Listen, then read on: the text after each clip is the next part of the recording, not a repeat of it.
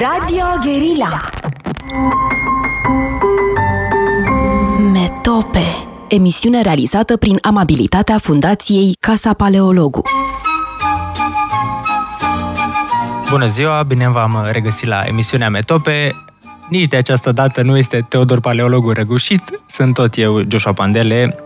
Profităm încă o dată, acum profit cu colegul meu Yuki Anahara, de la Casa Paleologu. Profităm că lumea e plecată, domnul Paleologu e plecat în, într-un concediu, de fapt vizită de studiu, de călătorie în Malta și ne-am gândit să profităm de, de acest timp să tăbărâm încă o dată în, în sediu Radio Guerilla.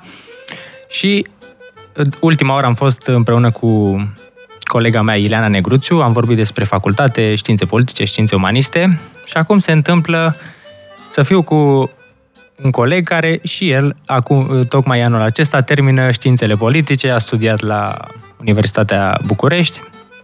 Ne chirim amândoi să ne scriem licențele, de fapt tocmai am făcut o pauză de la scrisul licențelor ca să venim în studio. Și în primul rând îi mulțumesc lui Yuki că participă cu mine. Mulțumesc pentru invitație. Da. Și gândindu-ne ce să discutăm, să nu fim nici extrem de pliticoși, am pornit de la de la situația de astăzi, în primul rând de la greva profesorilor. Și ne dăm seama, pentru că noi acum vorbim în calitate și de studenți, dar și de oameni care, care muncesc. Și ne dăm seama uh, că în învățământ nu există. Uh, de fapt, salariile nu sunt singura problema învățământului.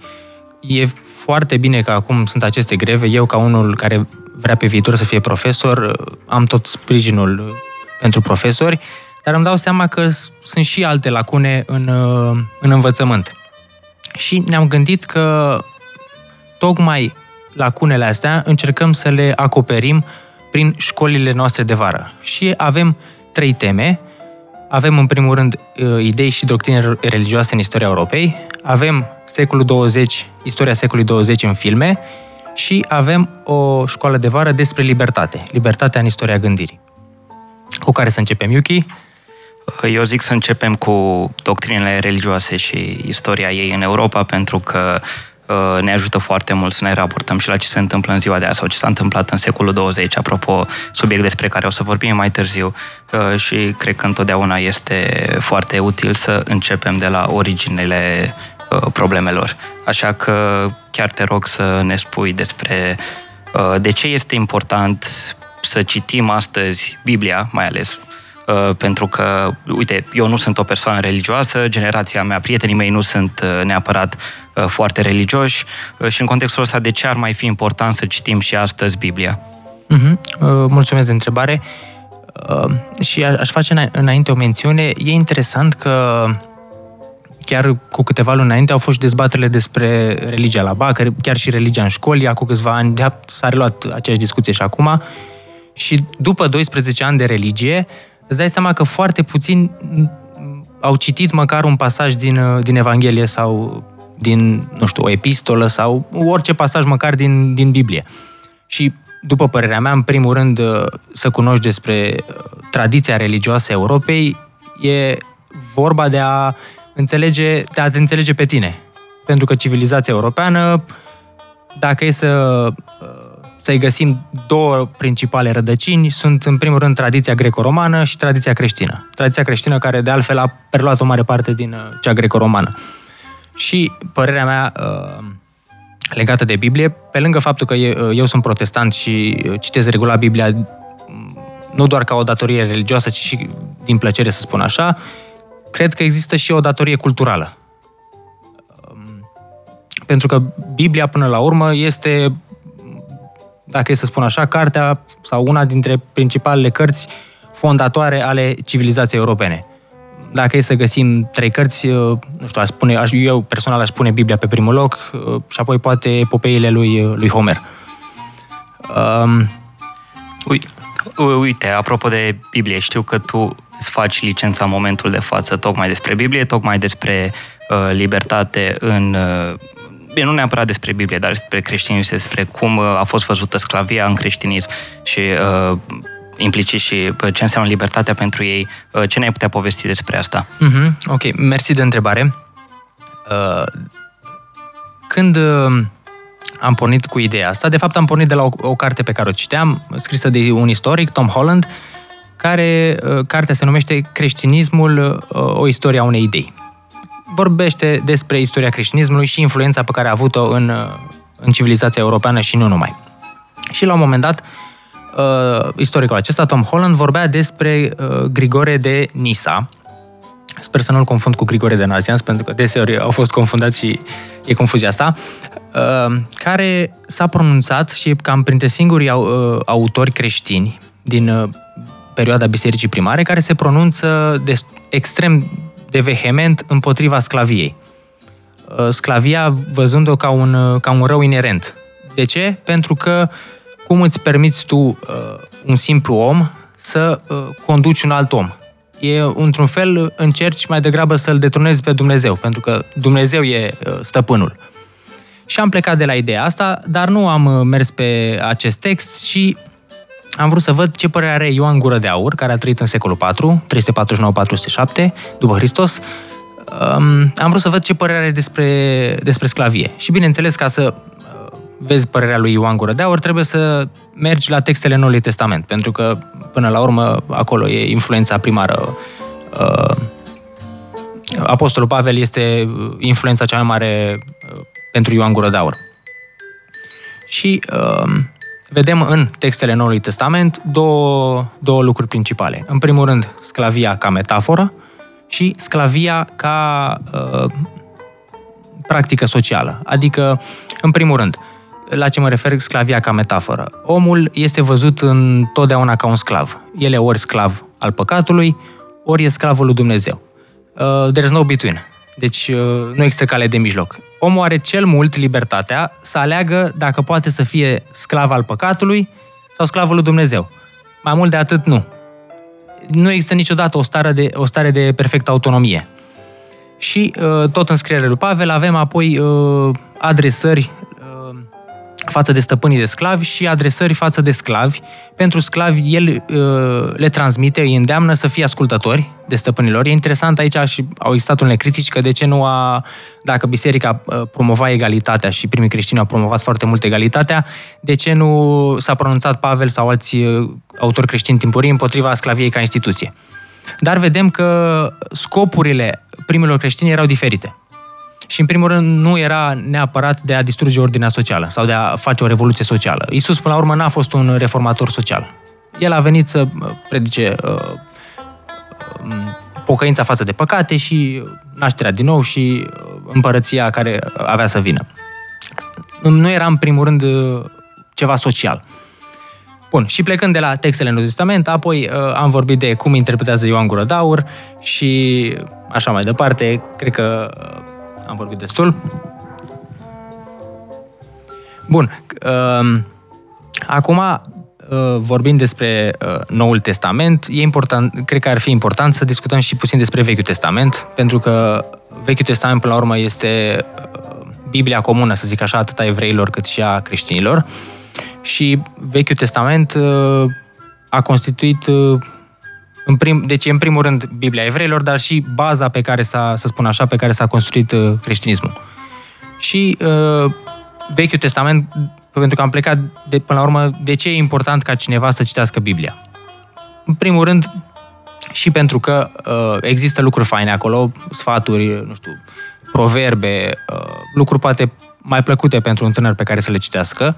De altfel, dacă ar fi să ofer o recomandare de, de a citi un pasaj din Biblie, aș recomanda să se înceapă cu cărțile de înțelepciune, nu știu, psalmii, eclesiastul, proverbele și abia apoi cărțile istorice.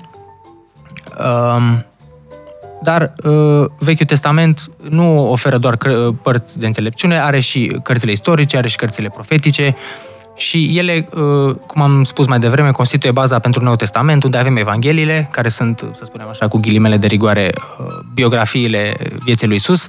Apoi avem epistolele lui Pavel, care au conturat teologia viitorilor 2000 de ani din creștinism și, într-un final, alte câteva scrieri din Nou Testament. Uh, putem spune că tot ceea ce s-a întâmplat acum 2000 de ani a cumva a format ceea ce s-a întâmplat mai apoi și uh, cumva încercai să ajungem la secolul 20, al doilea subiect pe care vrem să-l abordăm în cadrul școlilor de vară. Uh... Da, uite, tocmai chiar discutam înainte că până la urmă există o, o unicitate a evreilor. Unicitatea asta, în primul rând, cred eu că e dată de aspectul religios, dar după a fost dată și de, poate, aspecte economice. Evreii ocupându-se cu cu meșteșuguri, cu comerțul, evident că dețineau funcții mai înalte în societate. Fapt care provoacă uh, o anumită gelozie, dacă să-i spunem așa, uh, a celorlalți membri.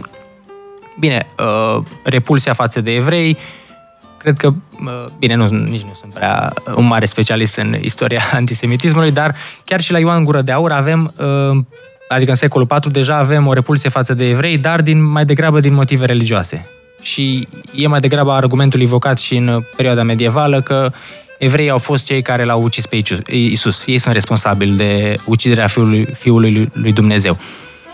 Uh, în secolul 20 deja avem uh, un alt tip de antisemitism și cred că are mai degrabă legătură cu, cu aspectele biologice, de etnie, de rasă.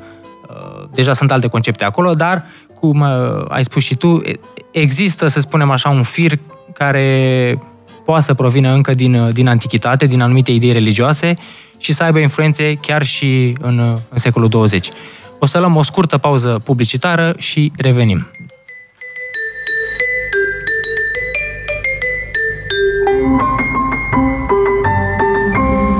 Metope Emisiune realizată prin amabilitatea Fundației Casa Paleologu.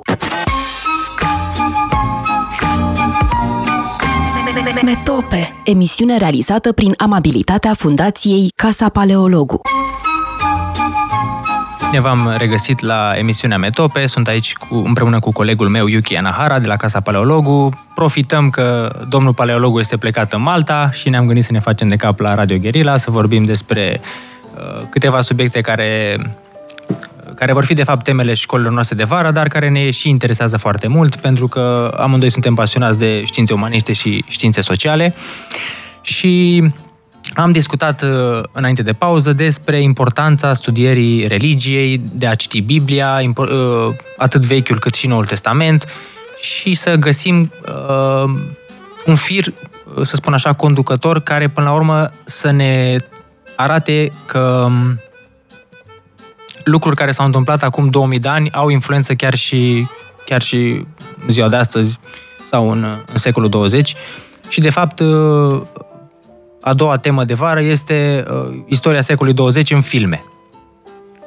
Um, da, vorbeam la început că uh, greva mediului. Uh, greva profesorilor, de fapt, arată și faptul că calitatea învățământului nu este chiar uh, foarte bună și uh, chiar la noi, la Casa Paleologu, foarte mulți părinți ne zic că copiii, deși fac istorie de când sunt foarte mici, nu rămân cu foarte multe idei și ne-am gândit cum am putea face cât mai plăcută învățarea istoriei și cât mai cumva intuitivă pentru ei să îi stimuleze să, învețe, să rămână cu mai multe informații și am ajuns la ideea că a învăța prin filme este o modalitate foarte bună. Uh, ne poți spune mai mult mm-hmm. despre... De altfel, cred că e poate cea mai plăcută metodă de a, de a învăța istorie. Să te, cui noi i-ar plăcea să se uite la un film și să afle mai multe despre ce s-a întâmplat în trecut. Nu știu cum sunt alții, dar mie îmi plac foarte, îmi plac foarte mult filmele inspirate din realitate. Știind că lucrul ăla chiar s-a întâmplat. Parcă are alt efect decât uh, atunci când mă uit uh, la o, la o ficțiune. Uh, și mie îmi plac foarte mult uh, filmele non-fiction. Uh, chiar cred că mai ales filmele din ultima parte a secolului 20 sunt foarte bune, nu doar pentru tehnica pe care o folosesc din punct de vedere cinematografiei, dar și pentru că foarte multe evenimente pe care le preiau sunt actuale pentru momentul ăla și cumva sunt foarte bine studiate și uh, chiar recomand oricărui tânăr să se uite și la filme mai vechi cumva decât uh, și nu doar la filme noi, uh, filme moderne. Eu recunosc că nu prea mă uit la filme, dar îmi plac, mai ales cele vechi.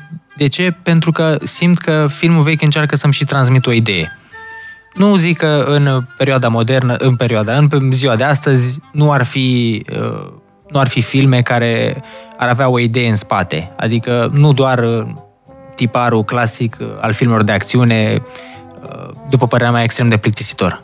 Îmi place că îmi place ca un film să mă facă și să gândesc, să-mi pun probleme, mai ales pentru că e, filmul fiind o artă, altfel atinge sentimentele latura asta sentimentală a omului. Și uh, de ce secolul 20 până la urmă? Uh, de ce secolul 20? Pentru că, ca să revenim cumva la primul subiect, uh, vedem cum tot ceea ce s-a întâmplat acum 2000 de ani sau acum foarte mult timp are efect chiar și în ziua de azi. Mm-hmm. Deși... Și mai ales ceva ce s-a întâmplat recent. Da. Deși guvernele s-au secularizat foarte mult în secolul 20, vedem că există aceeași antipatie pentru evrei, deși uh, poate motivele din spate nu mai sunt neapărat religioase, vedem că sunt preluate și uh, iarăși transpuse în uh, în forme cumva moderne, adaptate timpului ca să atragă oamenii și să-i facă să aibă un, un inamic comun. Mm-hmm. Apropo că tot am discutat de idei religioase, uh, cred că secolul 20 ne ajută și secolul 19, ne ajută să ne punem puțin întrebarea uh, dacă până la urmă secularizarea chiar ajută. Pentru că dacă e să ne uităm la, să spunem așa, principalele măgării, și e puțin spus măgării, care s-au făcut în secolul 20, pe au fost făcute în primul rând de guverne seculare. Dar și cazul cel mai evident sunt guvernele comuniste, care n-aveau nicio treabă cu religia. Uh, poate deși nici nazismul nu avea treabă, dar poate ai putea găsi un, niște mici chichițe care să spună că ar avea legătură. Deși, după părerea mea, nu au absolut, amândouă, nici nazismul, nici comunismul nu au deloc legătură cu religia și sunt profund uh, seculare. Deci, uh, în secolul 20, uh, practic cinematografia, cinematografia se naște odată cu secolul 20, în 1896, de fapt, puțin înainte de începerea secolului, este inventat cinematograful. Și cinematograful e e tocmai o unealtă de a răspândi cultura la, la mase. Și uh, ne dăm seama, de fapt, ce unealtă potrivită poate fi pentru, pentru a educa, cum spuneam, de a transmite istoria uh, elevilor sau studenților sau or, adulților, de ce nu. Uh, dar cred că, până la urmă, poate fi și o, o metodă de a influența negativ. Hai să luăm ceea ce s-a întâmplat în secolul 20, să vedem ce vrem să transmitem elevilor care vor veni la uh-huh. școala de vară. Hai să luăm cu începutul uh, despre primul război mondial. Ce ne-ai putea spune despre primul război da, mondial? Uh, în primul rând, oricum, secolul 20 până la urmă este anticamera secolului nostru. Deci, uh, influența sa este absolut directă uh, pentru noi și, în general, se consideră că mai degrabă epoca contemporană începe cu primul război mondial pentru că atunci uh, se produce o ruptură extrem de puternică. Uh, primul război mondial, care a fost uh, un conflict nemai întâlnit până atunci, uh, mai ales pentru că, uh, în primul rând, au fost, influen- uh, au fost angrenate foarte multe state, de evident se numește și mondial, dar uh, și tehnologia a progresat într-atât de mult încât uh, distrugerea a devenit din ce în ce mai puternică și cred că ar trebui să vorbim și de faptul că războiul a devenit total. Uh-huh. Și cumva faptul că războiul a devenit total și uh, a incorporat cumva mai multe persoane, a și dus și Toate la... categoriile sociale, de altfel. Exact. A și dus și cumva la uh, revoluția politică, să o spunem, în care uh, tot mai multă lume a avut acces la politică, a putut să uh, se ducă la vot, a, uh, a primit dreptul de vot. Uh-huh. Apropo, uh, România, până la urmă, în România, primul război mondial a fost ocazia în care uh, Uh, țăranii, în primul rând, au putut să ceară continuarea reformei agrare începute uh, de Cuza și, uh, de asemenea, dreptul de a participa la vot. Pentru că au fost, cred că, poate, stimulenții principali cu care, bine, poate pentru țărani a fost pământul, stimulentul principal, cu care regele Ferdinand i-a motivat pe țărani să, să continue să lupte. Deci, da, până la urmă, primul război mondial a avut și influența asta în, în politic și în social. Uh, și ce vedem după sfârșirea primului război mondial este faptul că au dispărut uh, imperiile uh, tradiționale. Da, cele trei imperii, până la urmă, Imperiul Țarist, Imperiul Austro-Ungar și Imperiul Otoman, și evident că um, în urma, în urma acestei dezintegrări au apărut o serie de democrații. Da. Uh, putem să argumentăm că demo- apariția democrațiilor uh, au venit și cu uh, aspecte pozitive, dar și cu cele negative, pentru că până la urmă faptul că au fost forțate cumva crearea unor democrații în momentul ăla uh, a a condus și la ceea ce s-a întâmplat după în al doilea război mondial. De mm-hmm. exemplu, avem cazul Germaniei care uh, a fost supusă unei tiranii până la urmă da. și unei tiranii care s-a legitimat prin uh, alegeri democratice. Pentru că Hitler până la urmă, trebuie să o spunem drept, a fost ales democratic în 1933. Că după a făcut el, uh, sau și chiar și înainte, au fost uh, lucruri mai necurate, să spun așa, pe care le-a făcut el, asta nu neagă faptul că el până la urmă a fost votat de o mare, mare parte a populației și mare parte a populației a susținut tot ce a făcut guvernul nazist condus de Hitler. Um, asta mă duce cu gândul, spre exemplu, la teoria anticilor, um, care vedeau în, în regimurile politice um, un fel de... Uh, vedeau niște etape. Și de obicei, la, poate la cei mai mulți autori antici, uh, tirania provine din democrație.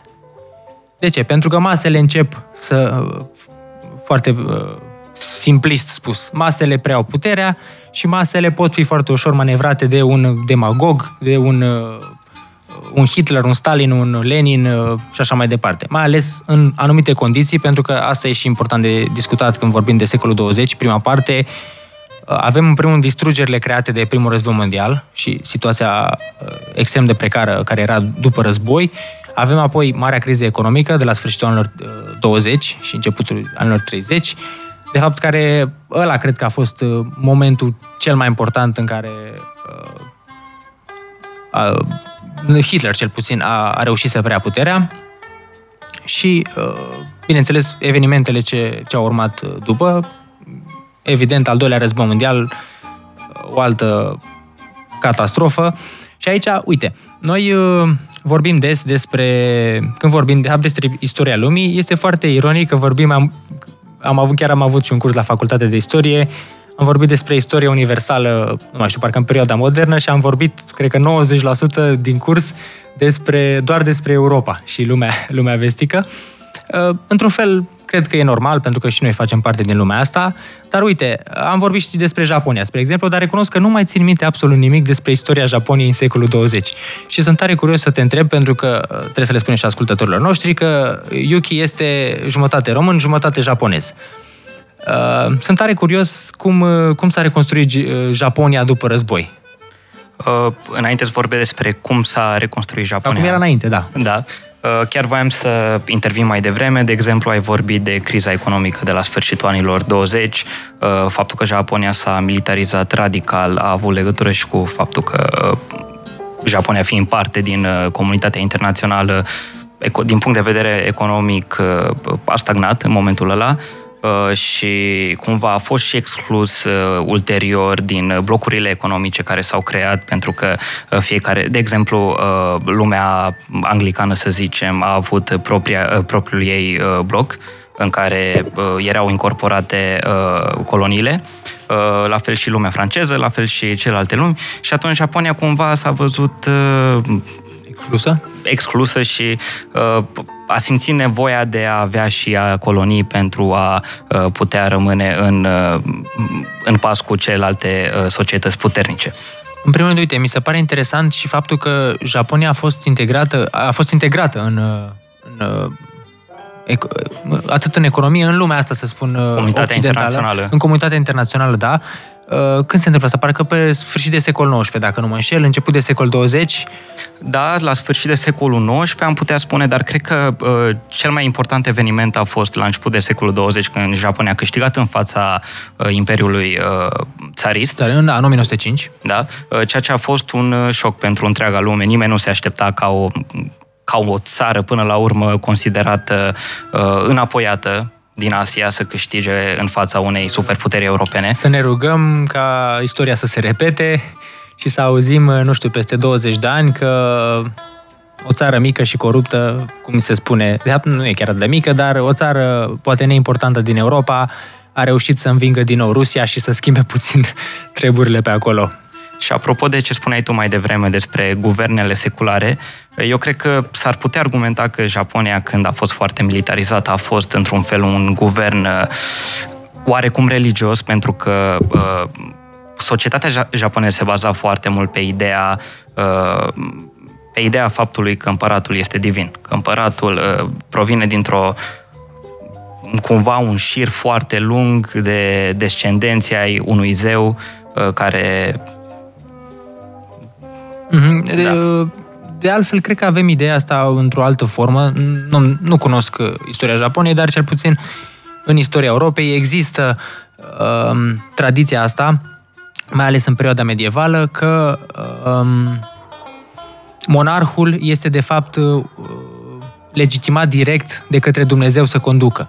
De altfel, John Locke, în uh, secolul XVII deja, poate chiar primul, să spunem așa, primul iluminist, John Locke când scrie uh, prima, primul tratat despre guvernământ, de regulă este cunoscut al doilea tratat despre guvernământ, e poate cea mai importantă lucrarea sa uh, de filozofie politică, dar în primul, el de fapt combate argumentele unui anumit filmer care susținea asta uh, dreptul monarhului divin de a conduce. De ce? Pentru că el practic este urmașul lui Adam.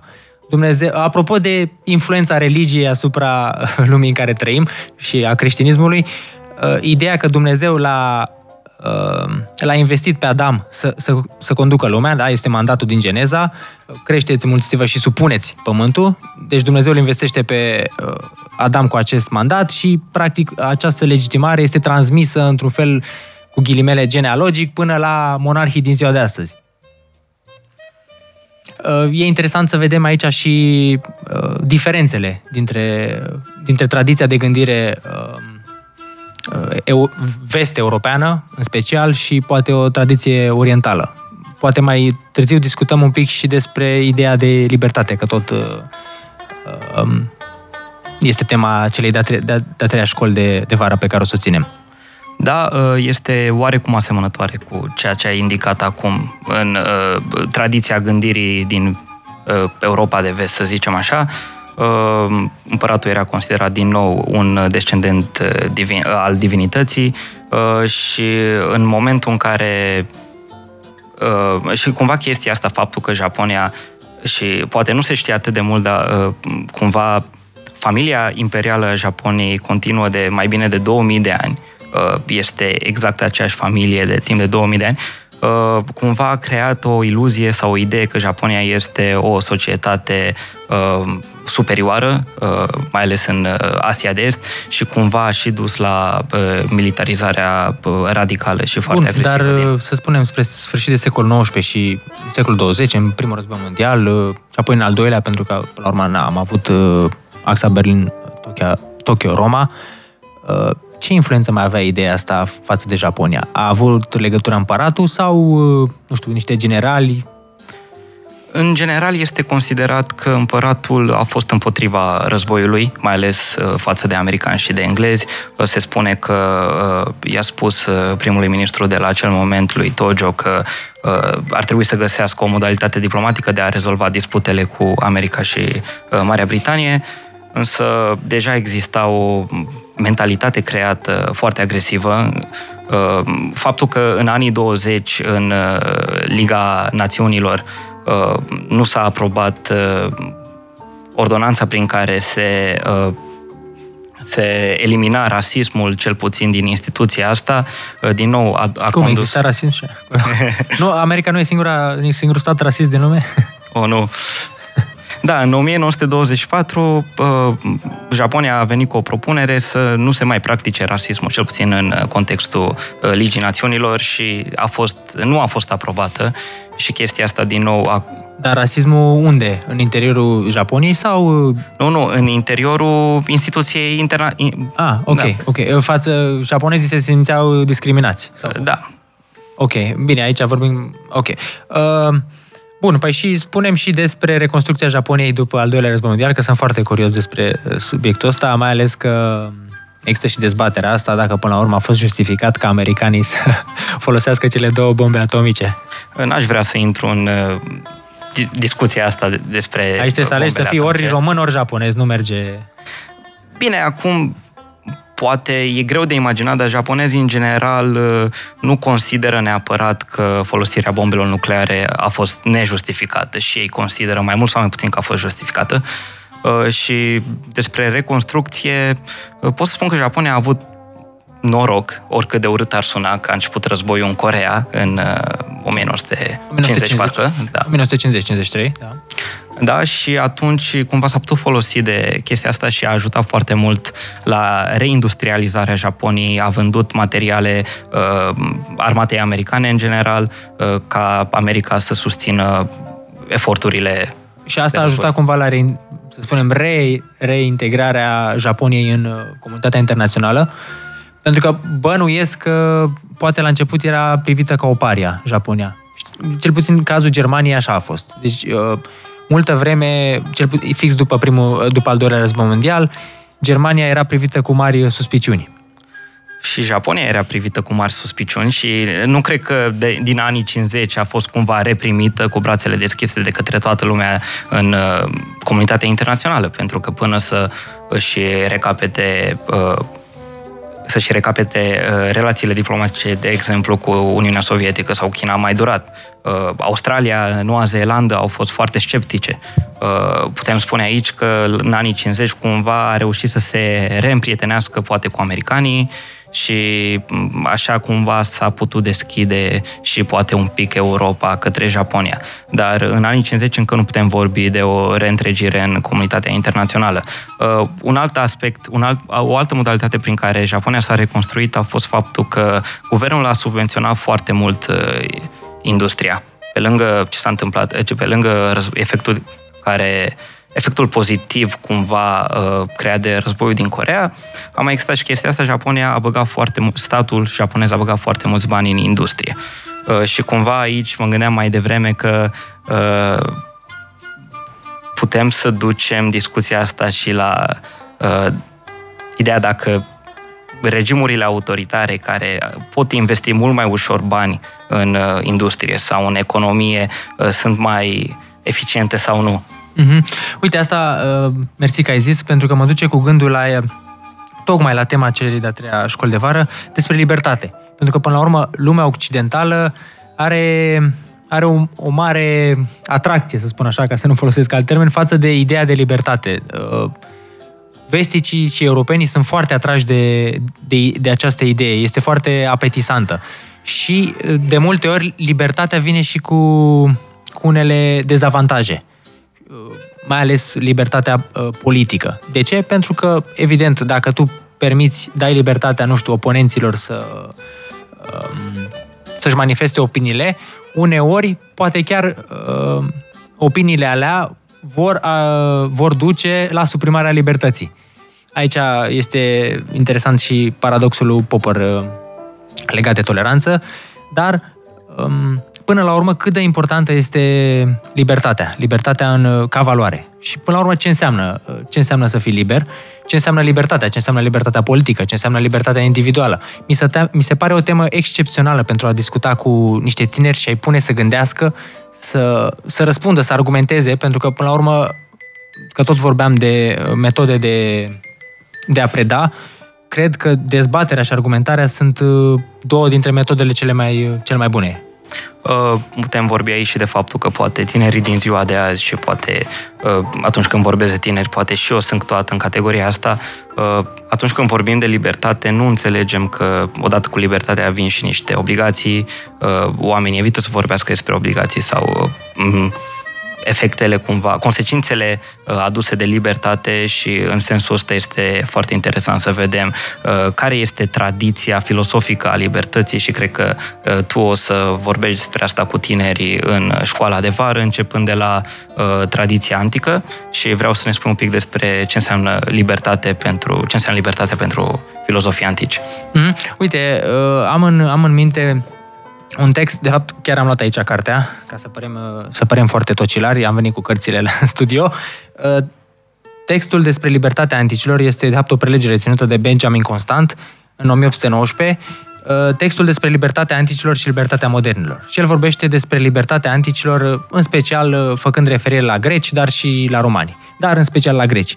Și spune constant că libertatea grecilor consta mai degrabă în libertatea de a participa direct la, la puterea politică, la luarea, nu știu, la semnarea păcii, la declararea războiului, la uh, condamnarea unor indivizi din societate. La, la crearea legilor. Da, la exact. Urmă. Uh, în schimb, spune el, în, în perioada modernă, indivizii nu mai au o libertate uh, atât de mare, pentru că nu se mai pot implica direct în politică. Și mai degrabă, libertatea modernilor e o libertate individuală. Avem mult mai multe drepturi individuale dar uh, în ce privește exercitarea puterii politice, aceasta se face mai degrabă prin reprezentanți. Da, dar asta este și pentru că demografic nu, nu mai poate nicio societate să susțină o democrație directă. Uh-huh. Suntem prea mulți pentru asta. Da, lucrul ăsta mi se pare evident. Lucru care n-a fost prea evident uh, pentru Rousseau. Pentru că și el... Uh, bine, oricum, în, în acea perioadă, și în special din renaștere, există o o puternică atracție pentru uh, textele anticilor, textele filozofice, Cicero, Aristotel și în special pentru grecii antici. Um, dar e evident că în perioada modernă nu mai poți avea același tip de democrație directă. Poate poți să o faci în Elveția, în cantoanele din Elveția, unde am înțeles că se țin foarte des referendumuri și se întreabă direct populația dacă este de acord sau nu în privința anumitor uh, aspecte sau legi care urmează să fie luate și așa mai departe. Uh, evident că în perioada modernă nu mai poate toată lumea să participe direct, mai ales că atunci când vorbim de uh, participare politică la greci, vorbim de participarea unui segment destul de mic. Până la urmă, doar bărbații puteau să, după o anumită vârstă, puteau să participe la, la exercitarea puterii. Uite, văd aici că mai ai o carte, uh, o carte scrisă de Tocqueville. Uh, este un contemporan până la urmă cu Benjamin Constant, nu? Și uh, am putea spune că el consideră că egalitatea este mult mai importantă ca libertatea sau cel puțin ar trebui să fie cumva prioritizată și poate aici ne-ai putea vorbi și un pic despre uh, conflictul care există dintre libertate și egalitate. Mm-hmm. Uh, mersi de întrebare. Uh, Tocqueville e un autor foarte important și care pe mine mă pasionează foarte tare și chiar aș vrea când pe viitor să, să-l studiez mai mult. Uh, ce, care treaba cu Tocqueville? Tocqueville era un tânăr aristocrat care s-a dus în America timp de 9 luni să studieze sistemul de penitenciare. Și ce a reieșit din toată aventura asta lui a fost probabil cea mai bună carte scrisă vreodată despre democrație. Deci uh, Tocqueville face această călătorie parcă în anul 1829 și scrie cartea uh, două volume ale volumului ale cărții despre democrație în America, așa se numește, o carte absolut magistrală, uh, scrisă până în 1835 și uh, plecând de la observațiile pe care uh, le face privind societatea americană, ajunge să tragă anumite concluzii. Despre concluziile astea discutăm după publicitate și revenim cu Tocqueville și câteva concluzii.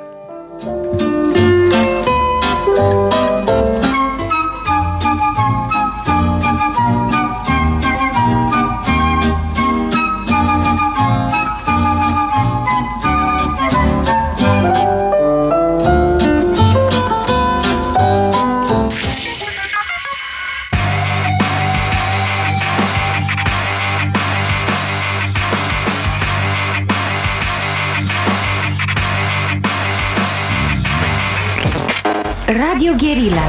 Exagerat de normal. Metope. Emisiune realizată prin amabilitatea Fundației Casa Paleologu. Am revenit împreună cu colegul meu de la Casa Paleologu, Yuki Anahara. Profităm că domnul paleologu este plecat în Malta și am discutat despre o serie de, de lucruri, de fapt foarte multe, uh, extrem de, de diverse de la idei religioase, creștinism, Japonia, secolul 20. Acum discutăm puțin despre libertate și încheiem uh, emisiunea noastră cu o mică discuție despre Tocqueville, un autor extrem de important pentru tradiția filozofică uh, europeană. Tocqueville care a scris o operă extrem de importantă despre democrație în America, uh, timp, pe baza observațiilor pe care le-a făcut cât, cât timp a stat 9 luni în America și vor, ai menționat înainte de pauză că Tocqueville considera egalitatea mai importantă decât libertatea. Mm, n-aș fi atât de acord, n-aș fi foarte de acord. De ce? Pentru că Tocqueville spune că există această Există, în primul rând, o dorință atât pentru libertate, cât și pentru egalitate. Deci oamenii și le doresc pe amândouă și le plac foarte mult. Dar, zice Tocqueville, oamenii au mai degrabă tendința uh, de a dori egalitatea. Nu neapărat că egalitatea este mai importantă, dar când discută despre egalitate, este important și despre democrație, este important să vedem contextul istoric și la ce se referă el prin democrație. Pentru că democrația la Tocqueville nu e ceea ce înțelegem noi prin uh, democrație astăzi. Adică uh, reprezentanți. Poporul, mhm, poporul care este suveran și uh, puterea politică este mani, manifestată de niște reprezentanți, este exercitată de, de către reprezentanți. Tocqueville vedea în democrație mai degrabă egalitate de condiții. Asta e foarte interesant, pentru că când vorbim de secolul XIX înțelegem, dar dacă ne uităm astăzi, parcă mm, e greu să mai... Uh, deși, evident că s-au făcut progrese colosale privind egalitatea, uh, e greu să ne uităm în jurul nostru și să vorbim despre o egalitate de condiții. Egalitate care totuși în acea perioadă era, era prezentă. Și Tocqueville încearcă să explice. Să explice de ce funcționează America cum funcționează și una din premizele lui este și că a fost creată pe, uh, pe Fundația Libertății. Până la urmă, părinții, părinții Americii, părinții fondatori ai Americii, ai Statelor Unite, au avut, uh, au fost, să spun așa, îndrăgostiți, îndrăgostiți de, de libertate. Și aș mai menționa un, uh, un aspect legat de Tocqueville care mie îmi place foarte mult. Tocqueville cred că a făcut două mari previziuni. Una a fost legată de SUA și America. A spus că la un moment... SUA și Rusia.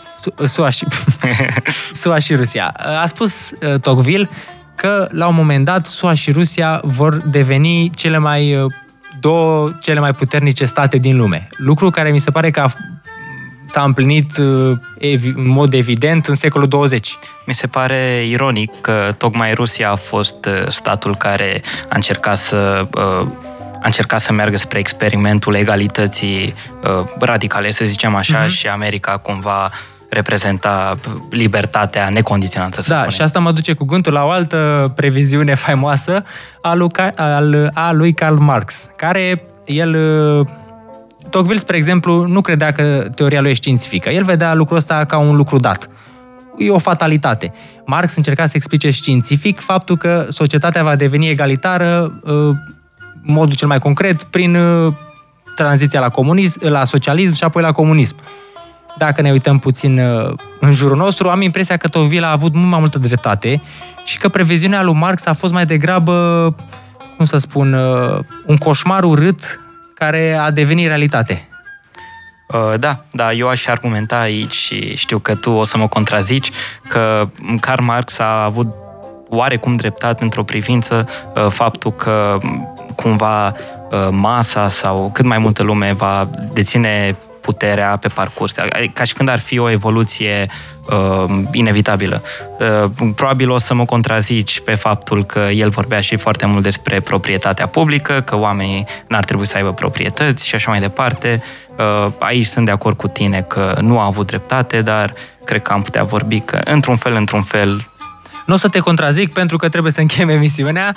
Mie mi-a făcut plăcere să discutăm. Poate mai revenim, mai profităm de ocazie când e plecat domnul paleologu. Sper că și ascultătorilor noștri le-a plăcut uh, discuția noastră și vă dăm invitație săptămâna viitoare la Metope la ora 2 la Radio Guerilla.